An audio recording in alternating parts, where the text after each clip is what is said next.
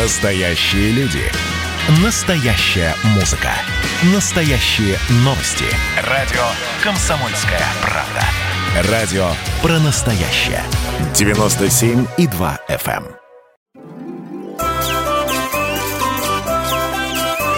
Кому на Руси хвалиться хорошо? История политического пиара с 9 века. Оказывается, Ярослав Мудрый был не таким уж мудрым, а святой Владимир был любителем гаремов и обладателем десятков незаконно рожденных детей. Юрий Долгорукий всего один раз попал в летопись и обеспечил бессмертие своего имени. А есть такие правители, чья единственная ошибка привела к полнейшему забвению. Как зарождался политический пиар на Руси? Слушайте совместный проект Владимира Мединского и радио «Комсомольская правда». Пиар-столица, что жар-птица. 14 век Москвы. Секретный город Москва.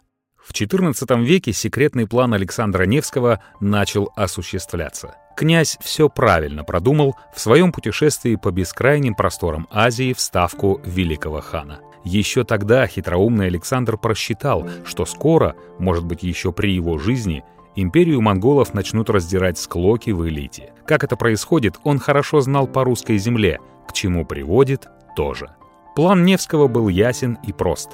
Нужно сдержать давление Запада и накопить силы для своего собственного натиска на восток. К моменту, когда монгольские правители начнут выпускать друг другу кишки, должен сложиться единый русский центр. Александр Невский сделал все, чтобы он появился.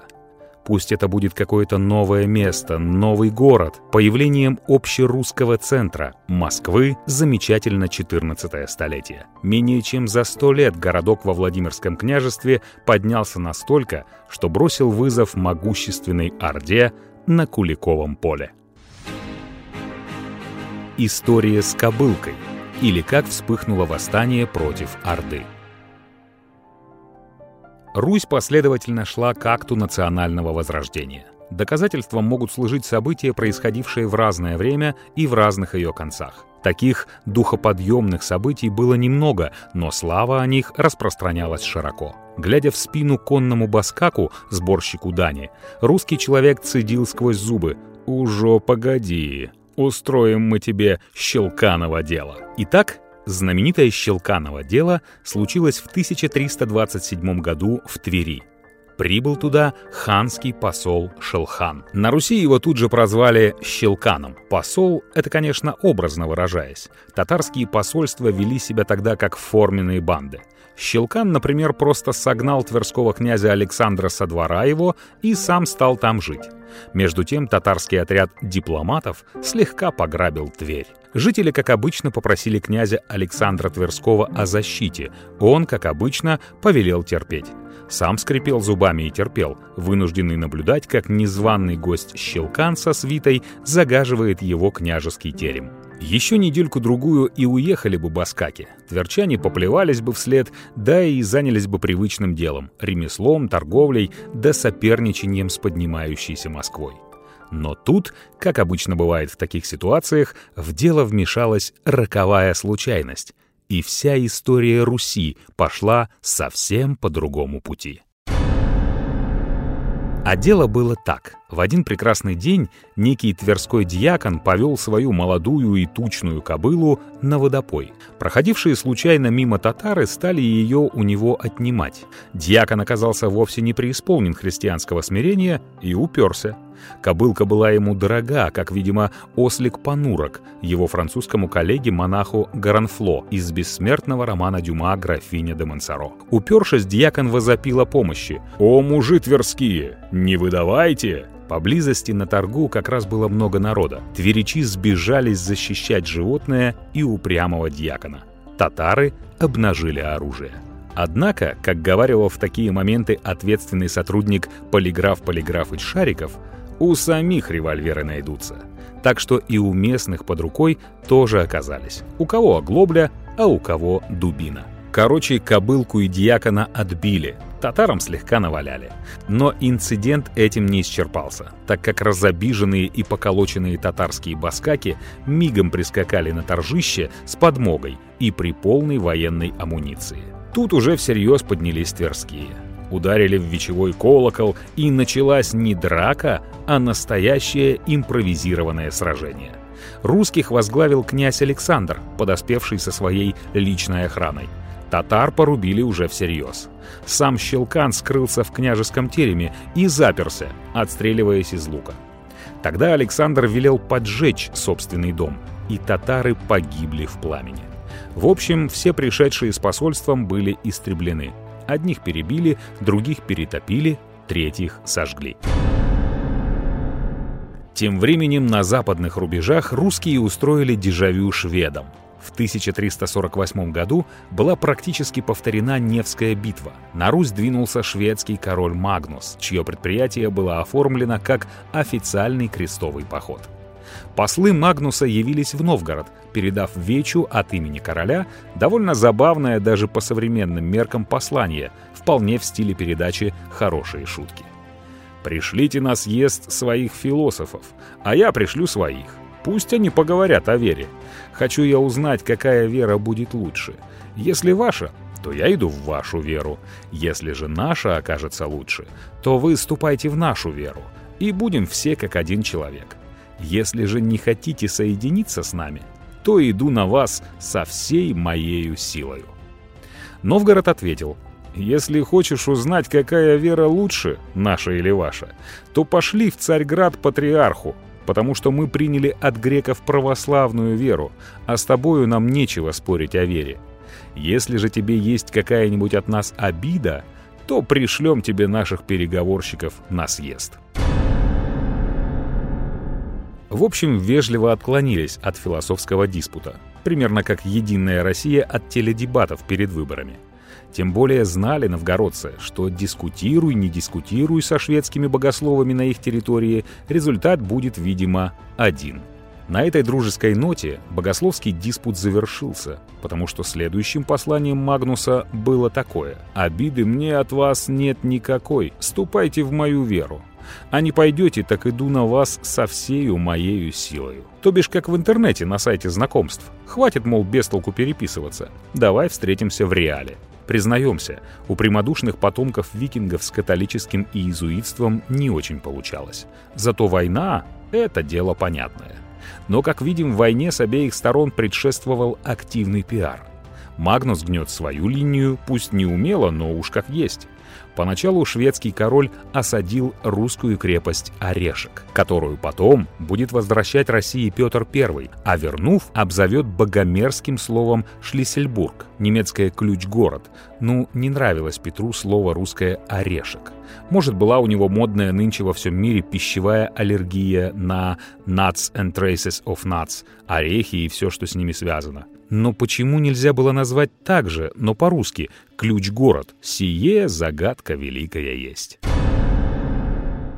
Всем попавшимся в его руки русским Магнус велел стричь бороды, видимо, полагая, что именно борода является вернейшим отличием православных, и перекрещивать их в католичество. Но русские скоро показали, что у них бороды опять отросли, с неожиданной самоиронией говорит шведская хроника. Битва новгородского войска с Магнусом в 1348 году завершилась разгромом шведов всухую с потерей только 3 новгородцев. Русские перебили 500 шведов, остальных взяли в плен. На том все и закончилось, в том числе и пиар-компания по отрезанию бород. Москвичи. Городок в сапогах. И Щелканово дело, и разгром короля Магнуса – показатель того, как начал работать план покойного князя Александра. Завершить же дело национального освобождения предстояло городу при жизни нашего имени Россия совершенно незначительному.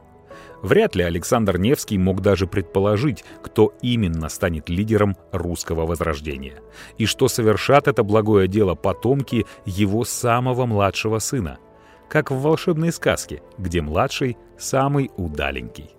Значит так, скоро сказка сказывается, да не скоро дело делается. Младший сын Александра Невского был даже не третьим, как в той сказке, а четвертым. Когда отец умер, Даниилу было 2 года. Он получил в удел Москву, городок во Владимирской области. Младшему сыну, как мы помним из волшебной сказки Шарля Перро, мельник оставил в наследство кота. Но это оказался не простой кот, а кот в сапогах. Для сына мельника такое наследство казалось насмешкой судьбы. Для Даниила, малолетнего сына великого князя, городишко Москов был даже не насмешкой, а чем-то совершенно эфемерным. Поиздевались над ребенком. Но Даниил, ставший родоначальником дома московских князей, рос, мужал, росло вместе с ним значение Москвы. По преданию, его могила находится в Даниловом монастыре в центре Москвы, им же и основанном. Не имеет значения то, насколько храбрым и мудрым он был правителем. Может, и не был ни таким, ни эдаким. Но Даниил — родоначальник, предок, патриарх для всех московских князей, для царской династии. В XIX веке, при Соловьеве, кстати, история, что именно Даниил, основатель первого московского монастыря, считалась легендой. Сейчас это уже доказанный раскопками факт, о котором можно прочесть во всех энциклопедиях. Да и вообще, князь Даниил, кстати, канонизирован как святой, так что не о чем спорить. Вернемся к сказке. Нашему отцу-основателю достался в наследство не просто кот, а целый город в сапогах. В возвышении Москвы поистине есть что-то волшебное. Достаточно вспомнить знаменитую фразу из лекции Ключевского про таинственные исторические силы, помогавшие Москве. Что за силы? Откуда? Секретный план Невского? Очень интересно. Благодаря налету конспирологии на этой формуле профессор сделал московским князьям отличный пиар. Есть даже совершенно феерическая версия. Смотрите, кажется, «Комсомольскую правду», апрель 2008 года, что своим неожиданным богатством и возвышением Москва обязана сокровищем тамплиеров. Мол, когда орден во Франции разгромили, рыцарям-храмовникам удалось вывести большую часть своих несметных богатств через Кале в Прибалтику, затем в Новгород и далее в Москву. На золото тамплиеров московские князья строили каменные соборы, вооружали армию и активно скупали все окрестные княжества. Вот уж догадка так догадка. Код да Винчи отдыхает. Опять же, очень сожалею, что никак эта тема не разрабатывается. Сколько можно интересного найти в первоисточниках, да и просто придумать. Сколько сюжетов для исторического фэнтези. А мы что? Один волкодав уродили, не к ночи будет помянут. Пост-пиар Даниила Московского. Если честно, здесь даже не о чем говорить. Родоначальник Московского княжеского дома забыт всерьез и надолго. Иногда его куда более известных потомков называют Данииловичами, но, кажется, даже не представляя, почему. Обидно ему должно быть. Хотя, пусть и через своих наследников, а за историю он зацепился. У других и этого нет. Тяжело потерять жену. У большинства московских князей были прозвища: Калита, Гордый, Красный, Донской, Темный, Грозный, наконец. А Юрий вошел в историю просто как Данилович. По-мужски так, Данилыч. Сегодня мы его назвали бы интриганом. Звучит, кстати, неплохо, по-византийски. Юрий I интриган. И двойным ударением на первом и последнем слоге. Кто бы написал о нем увлекательный исторический роман? Ему всю жизнь до самой смерти пришлось бороться с тверскими князьями. Собственно, тверским князем он был и убит. В те славные времена любая интрига обычно заканчивалась не понижением в должности и выведением за штат, как сейчас, а расставанием с головой. Так уж случилось, что Тверь и Москва оказались прямыми конкурентами, и одно из двух соседних княжеств неизбежно должно было подмять под себя другое. Стартовые позиции были у князя Юрия не очень хорошими.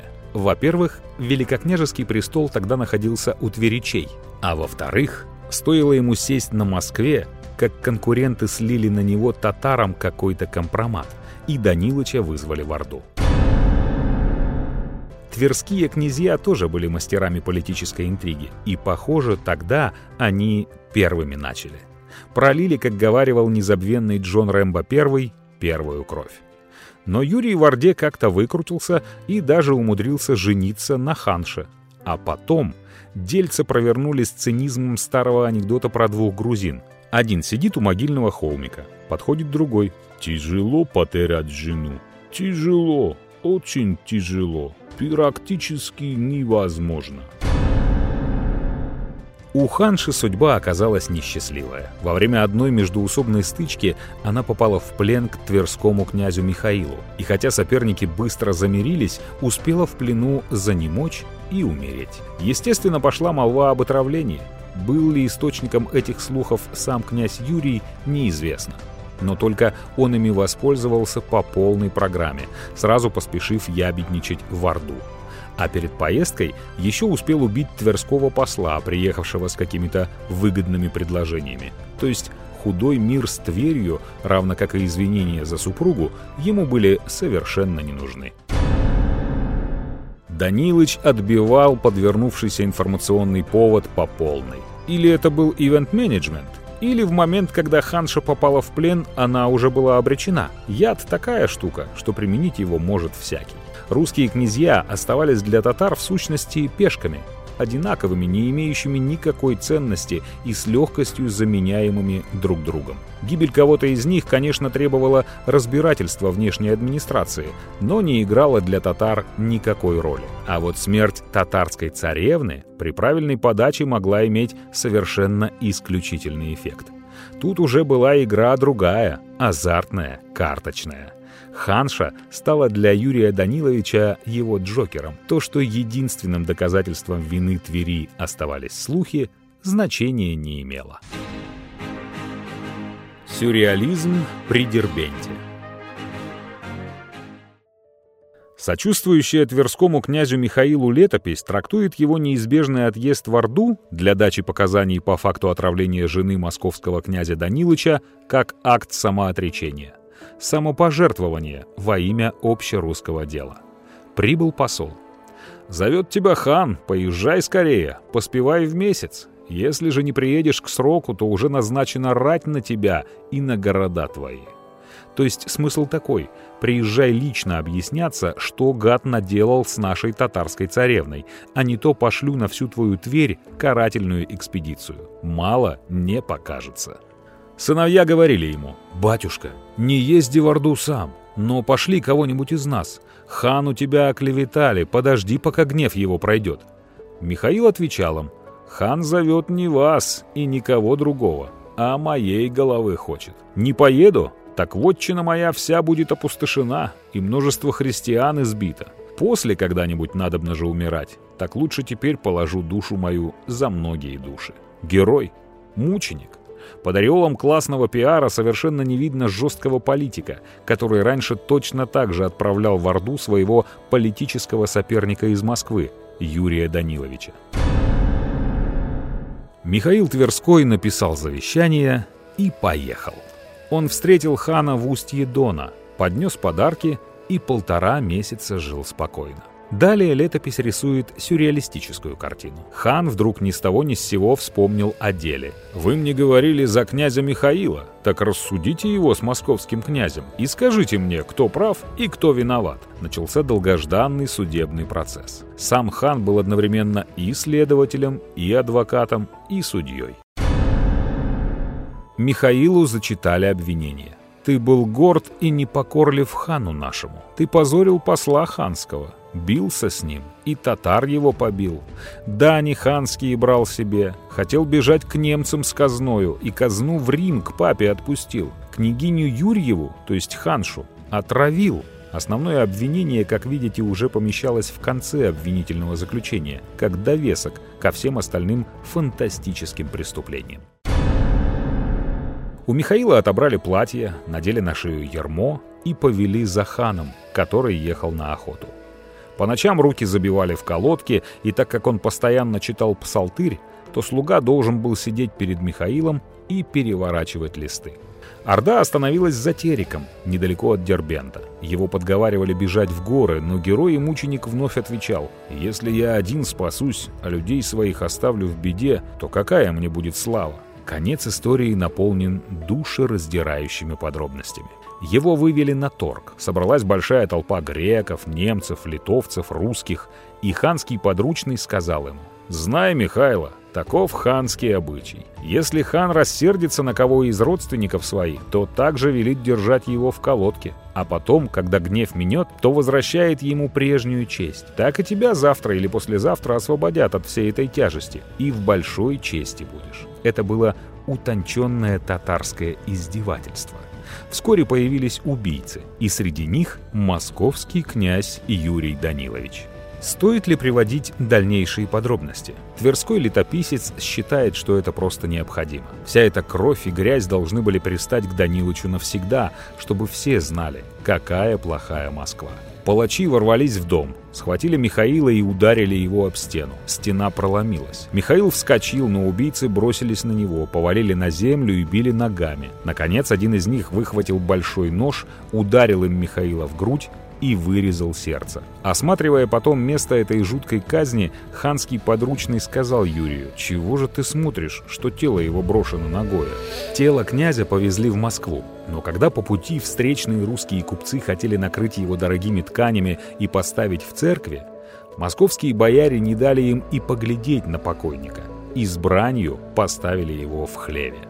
То есть, получается, даже татарин, ханский слуга, удивился зверству москвичей. А москвичи, если верить, и рады были стараться, прирожденные садисты. Обилие деталей не оставляло сомнений в том, что автором этого рассказа был непосредственный свидетель событий. Или так должно было казаться. Но, возможно, еще одна версия, куда более достоверная.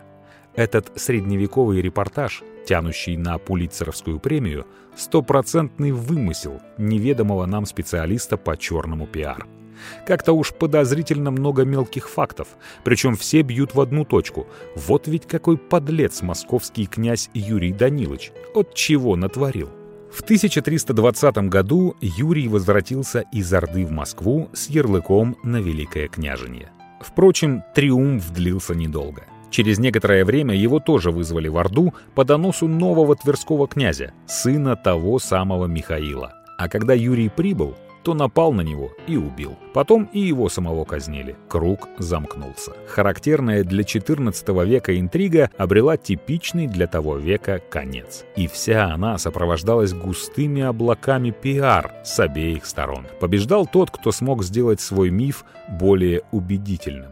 В тот раз это не удалось окончательно никому, но в исторической перспективе московский пиар победил. Потому что Москва победила во всех других областях. Пост-пиар Юрия Даниловича.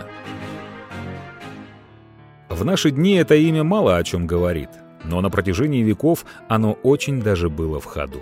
Еще князь Курбайский попрекал Ивана Грозного таким нечестивым предком. Та давняя история с Михаилом Тверским использовалась противниками возвышения Москвы, а потом и укрепления самодержавия на полную катушку. Простили, точнее забыли Юрия Даниловича, когда внутрирусская разборка по проблеме «Why we losing Moscow is always the first» окончательно прекратилась. А как говорил один величайший пиарщик, «Нет проблемы, нет и человека».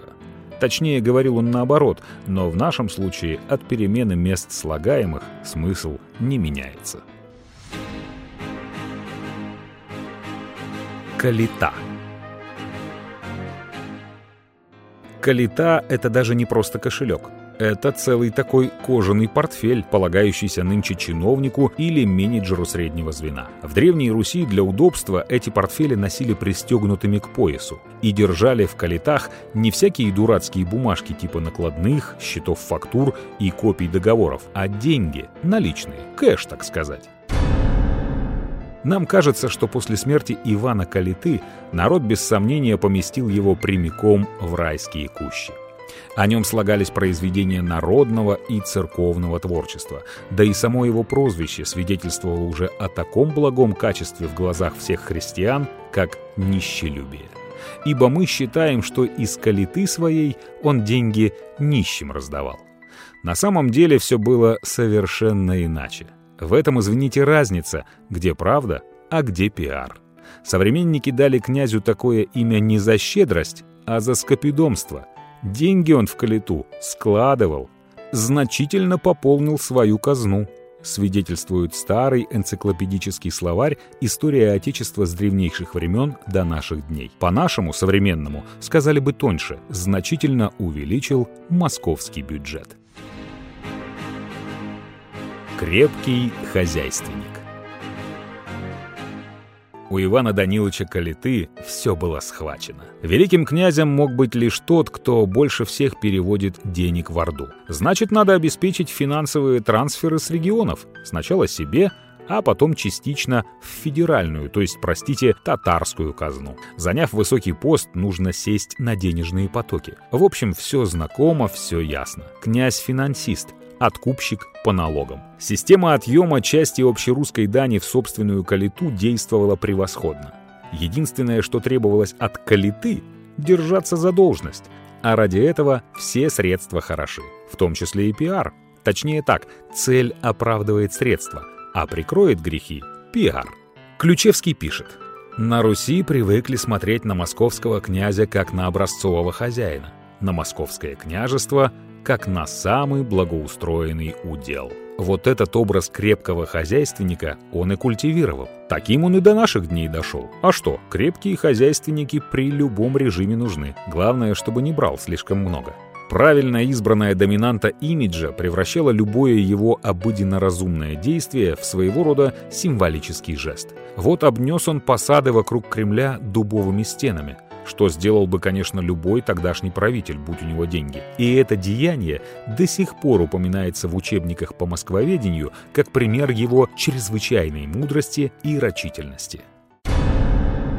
Озаботился хозяин будущей столицы созданием соответствующего инвестиционного климата. И историки пишут о том, как хлынули в его пределы дельные люди со всей страны. Вот Костомаров. «Бояре оставляли других князей, переходили к московскому князю и получали от него земли с обязанностью службы. За боярами следовали вольные люди, годные к оружию. В Москву переселялись и иноземцы, и даже татары. Принимали крещение и становились русскими». В числе таких татарских выходцев был Мурза, родоначальник фамилии Годуновых и предок Бориса, царствовавшего на русском престоле. Знатный киевский боярин Родион, ставший родоначальником фамилии Квашниных, прибыл в Москву со всем своим двором, 1700 человек. По тем временам население целого города, аж из Пруссии, тогда русской территории, выводил свой род московский боярин Андрей Иванович Кобыла, родоначальник царской династии Романовых. Калита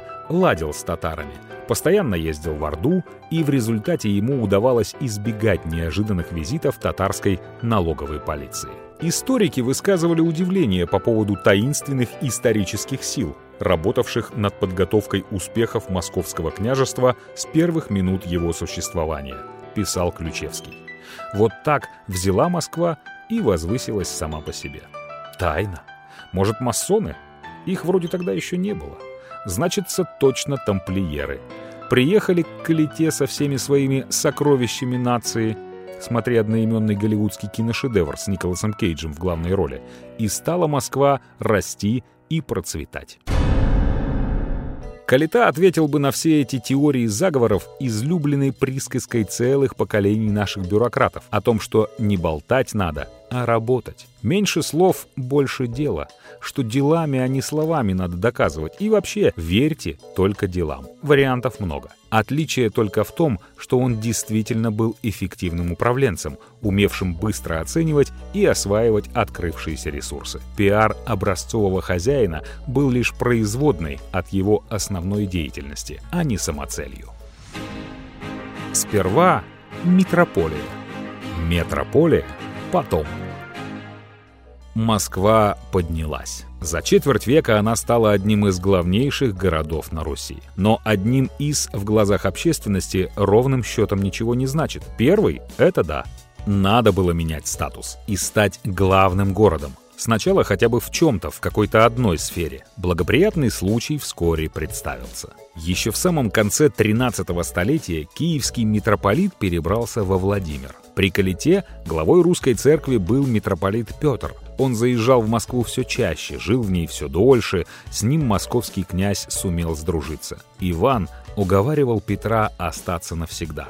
Тот обещал, но перенос митрополии, столицы митрополита, из Владимира в Москву был бы чрезвычайно решительным шагом. Ведь митрополией, главным городом, оставался все-таки Владимир. Петр медлил с формальным оформлением этого решения. Тогда в качестве залога этой новой прекрасной дружбы светский правитель взялся построить каменный собор, первый в Москве. Митрополит загорелся идеей и уговорил князя возводить Успенский собор по образцу Владимирского.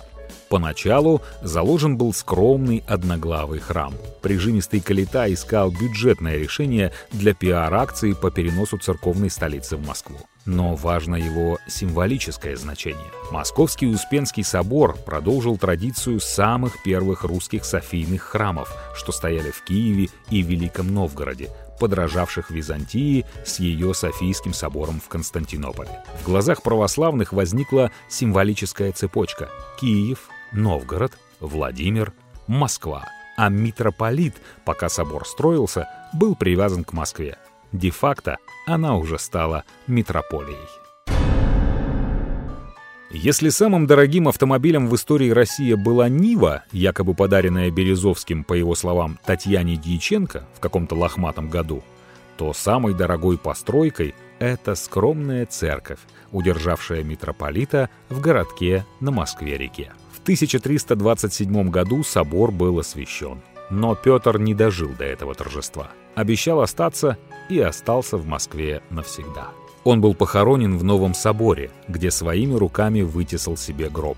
Такие нехитрые нравы были у высших иерархов церкви в те простые и честные времена. Позднее в Успенский собор была перенесена икона Владимирской Богоматери, главная святыня русского государства. Преемник Петра уже не хотел жить во Владимире, поселился на новом митрополичьем подворье в Москве. Так Москва стала церковной столицей Руси задолго прежде, чем сделалась столицей политической, писал Ключевский. Перенос кафедры произвел сильнейшее впечатление на православных. Московский князь, который теперь действовал рука об руку с высшим пастырем, воспринимался как национальный лидер. Да, теперь, что бы он ни делал, в глазах народа на нем лежало благословение верховного святителя русской церкви. А то, что финансовые потоки церковных денег теперь тоже шли через Москву, было небольшим, но приятным дополнением. Как вы понимаете, опять главную роль в политике сыграл пиар. Перенос кафедры митрополита в Москву возвысил ее больше, чем самые победоносные военные походы. Если Тверь не сдается, то...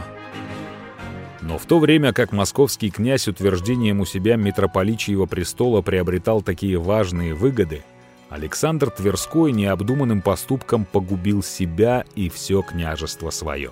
В 1327 году приехал туда, в Тверь, ханский посол Чолхан, или Щелкан, как его называют наши летописи, и по обыкновению всех послов татарских позволял себе и людям своим всякого рода насилие, пишет Соловьев.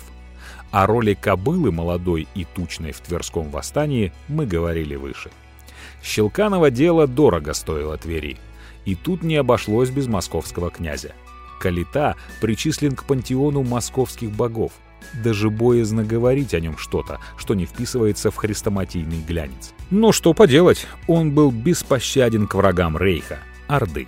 Естественно, Калита был беспощаден не к врагам рейха, а к своим собственным. Честно говоря, есть серьезное основание подозревать в этом и коллег Штирлица из НСДАП. Кстати, сама же формулировка про беспощадность к врагам рейха была рождена творческим гением создателей всенародно любимого фильма.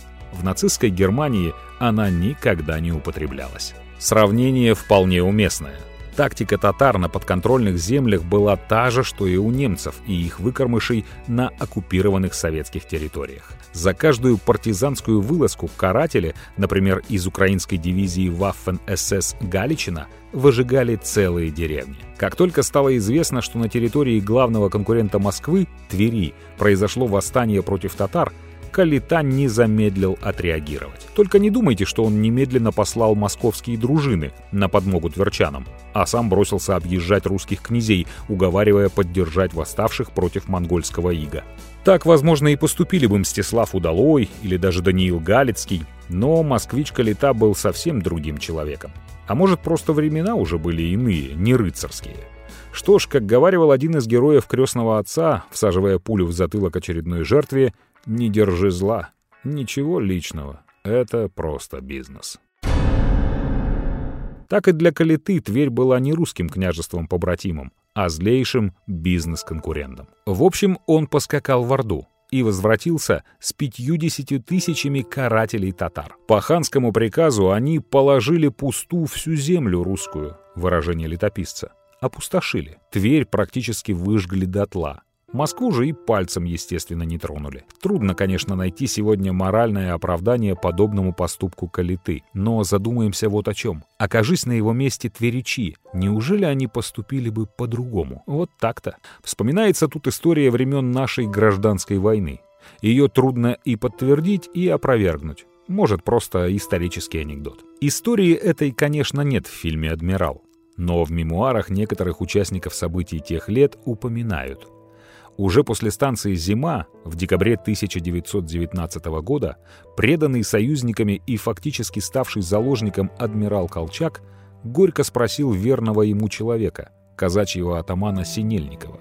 «А что, атаман, что же это получилось? Я же на такого страшного врага хаживал, как немцы, как японцы. А этих вот, грязных, диких, их победить не смог». «Эх, ваше высокопревосходительство», — также горько отвечал атаман. «Вы хоть видели, как бабы клопов кипятком шпарят? Вы с ума сошли, атаман! Зачем мне смотреть на эту гадость? А с того, ваше высочество, что вы привыкли на ведмедя ходить, а тут клопы. Их не рогатиной надо и не с ружья. Их надо бы без вашего лыцарства кипяточком».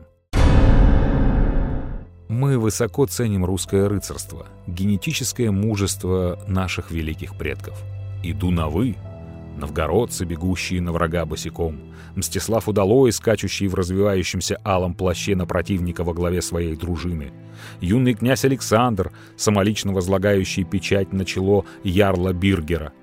Но, может, рыцарство и правда было неуместно во времена Калиты, в тех непростых для Руси обстоятельствах. Тогда, после разгрома, тверской князь Александр бежал в Новгород, потом в Псков. Воевать с Псковом, где затворился Александр, Калита не хотел. Для того, чтобы выкурить оттуда тверского князя, он придумал беспрецедентную пиар-акцию. Впервые московский государь задействовал с неожиданной стороны свой новый идеологический ресурс – церковь. Митрополита подговорили проклясть и отлучить от церкви князя Александра и весь Псков, если они не исполнят требования Калиты. На практике это означало закрытие всех псковских церквей. Теперь непослушные псковитяне не имели возможности ни покойника отпеть, ни ребенка крестить. Жизнь встала. Закрытие храмов означало для Древней Руси такой же системный кризис, какой сегодня означало бы закрытие ЗАГСов, банков и метро одновременно. Пришлось Александру бежать дальше, в Литву. Здесь есть какая-то загадка, но уже через 1,5 года Александр неожиданно вернулся в Псков и спокойно там правил несколько лет. А потом надумал возвратиться в Тверь. Путь на родину лежал через Орду. Тверской князь сам отправился к хану Узбеку. «Я сделал много зла тебе», — сказал он хану, «но теперь пришел принять от тебя смерть или жизнь». Узбек сказал на это: «Князь Александр смиренной мудростью избавил себя от смерти и позволил ему снова занять Тверской престол». Нам остается только предположить, что восстание, поднятое при непосредственном участии Александра, имело слишком большой резонанс. И татарской пропаганде, тоже ведь не дураки были, было выгодно получить этого князя смиренным и кающимся, готовым принять от хана и жизнь, и смерть. Во всяком случае, гораздо выгоднее, чем очередной банальный труп. Так что и у Орды был свой пиар, и тоже с продолжением в 20 веке. Иосиф Сталин Несомненно, идейный наследник ордынского пиар точно так же порой прощал раскаявшихся товарищей из враждебных ему партийных группировок. До поры до времени возвращал льготы, давал какие-то должности, звал даже в гости. Восточное лицемерие вождя было абсолютно органичным. Несколько позднее раскаявшиеся товарищи подвергались абсолютно новым обвинениям и уничтожались. Если враг не сдается, то его уничтожают, не правда ли, Максим Горький? Каков же был главный итог правления Калиты? Ответ – стабильность. 18 лет его правления были эпохою первого прочного усиления Москвы и ее возвышения над русскими землями, говорит Костомаров. 18 лет у власти, как у Брежнева. Это просто совпадение, никаких параллелей мы строить не будем. Но при Иване I Калите Русь впервые со времен Ярослава Мудрого ощутила вкус стабильного роста. Инвестиционная группа «Калита Финанс», деревянные дома от компании «Калита», чугунные печи и стальные двери «Калита». Одна из последних попыток вдохнуть жизнь в почивший АЗЛК с помощью лимузина «Иван Калита» и прочее, и прочее. Это имя – популярный бренд, точнее, источник создания новых брендов. Будь у «Калиты» правонаследники, они бы озолотились. Его популярность может показаться загадочной, потому что к реальному историческому персонажу отношение имеет самое отдаленное. Объяснение надо искать в современном политическом пиар. Крепкому хозяйственнику Юрию Лужкову нужен был некий исторический образ, продолжателем дела которого он сам мог бы себя считать. А главное, чтобы в этом была уверена общественность. Крепкий хозяйственник Калита из школьных учебников оказался тут очень даже к месту. Особенно с учетом всероссийских амбиций, которые одно время, помнится, питал экс-мэр Москвы. А Калита — это вам ведь не просто московский князек, а активнейший собиратель русских земель под московским флагом. Из его окружения, конечно, Юрия Михайловича, а не Ивана Даниловича, и начали расходиться те волны почтительного отношения к сему историческому персонажу, которые сделали на Руси, РФ, имя Калиты известным как никогда ранее. За Калиту можно только порадоваться. Хороший был князь. И с пиар ему последние 20 лет шибко повезло. Такое впечатление, что классики нашей историографии составили какой-то заговор против XIII и XIV веков. Карамзин называл это время «скудным делами славы и богатым ничтожными распрями многочисленных властителей, коих тени, обогренные кровью бедных подданных, мелькают в сумраке веков отдаленных». Красиво, мрачно, непонятно. Иными словами, раньше вот были великие времена, да великие деяния, были до того периода нашей истории, будут после. Постпиар Калиты. Заговор историков. ДВАС. Умеренность и аккуратность. Иными словами, раньше вот были великие времена да великие деяния. Были до того периода нашей истории, будут после. А пока что в Москве все скучно и обыденно. Ни тебе щит на ворота прибить, ни послов живьем в землю закопать. Скукотища. Соловьев дал периоду столь же уничижительную и красочную характеристику. Действующие лица действуют молча, воюют, мирятся, но ни сами не скажут, ни летописец от себя не прибавит, за что они воюют, вследствие чего мирятся. В городе, на дворе княжеском ничего не слышно, все тихо. Все сидят запершись и думают думу про себя. Отворяются двери, выходят люди на сцену, делают что-нибудь, но делают молча. Ключевский тоже по-своему постарался.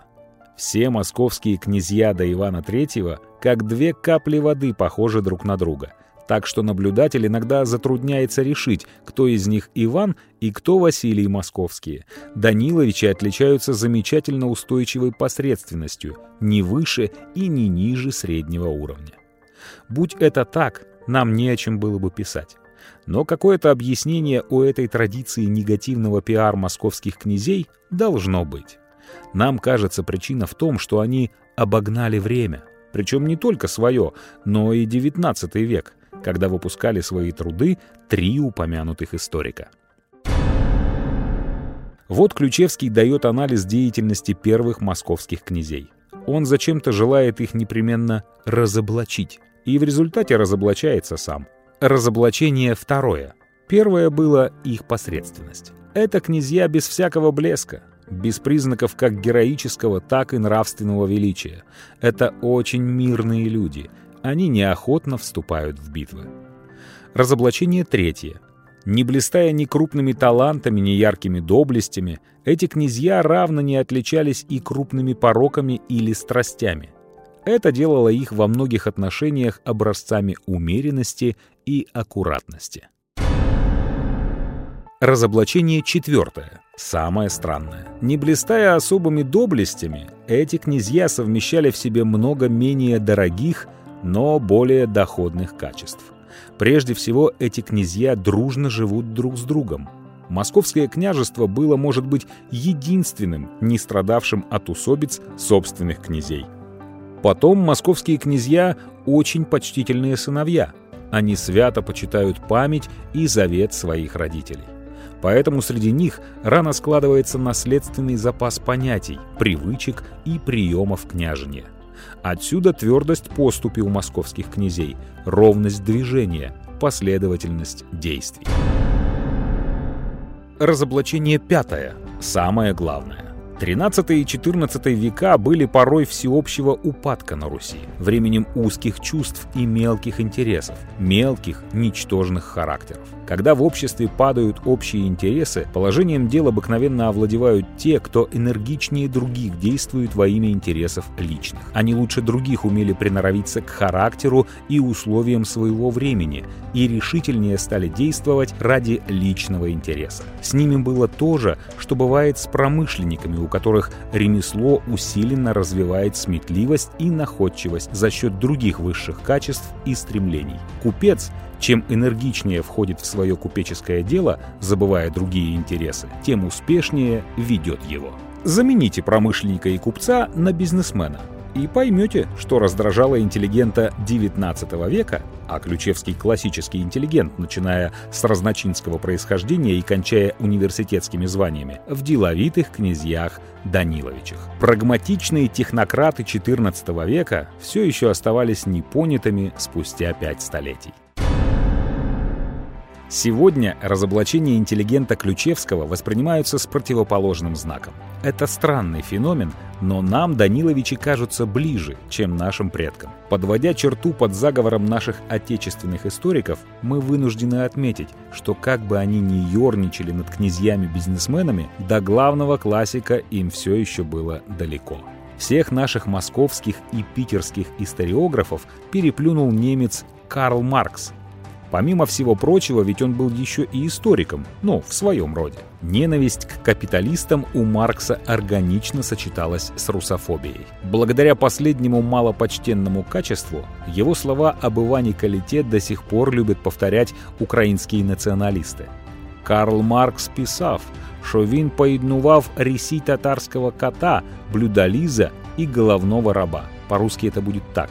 Смесь татарского заплечных дел мастера, лизоблюда и верховного холопа. Эти слова мы и вынесли в эпиграф. Хуже не скажешь. Пост-пиар Даниловичей. Надо сказать, советская школа давала определенные конкурентные преимущества. Хотя тогда говорилось про крепкие знания. Все мы кое-что помним из истории. И у всех нас есть представление о том, что на протяжении древних веков нами правили мудрые князья, под руководством которых наши предки создавали великую страну. Данное представление базисное. Оно заложено где-то в фундаменте мироздания, в основах культуры.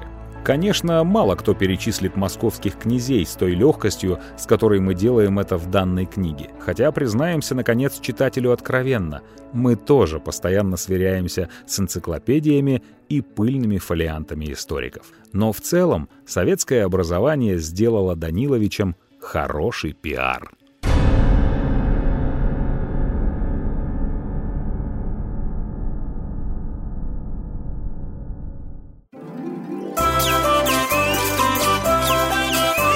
Кому на Руси хвалиться хорошо?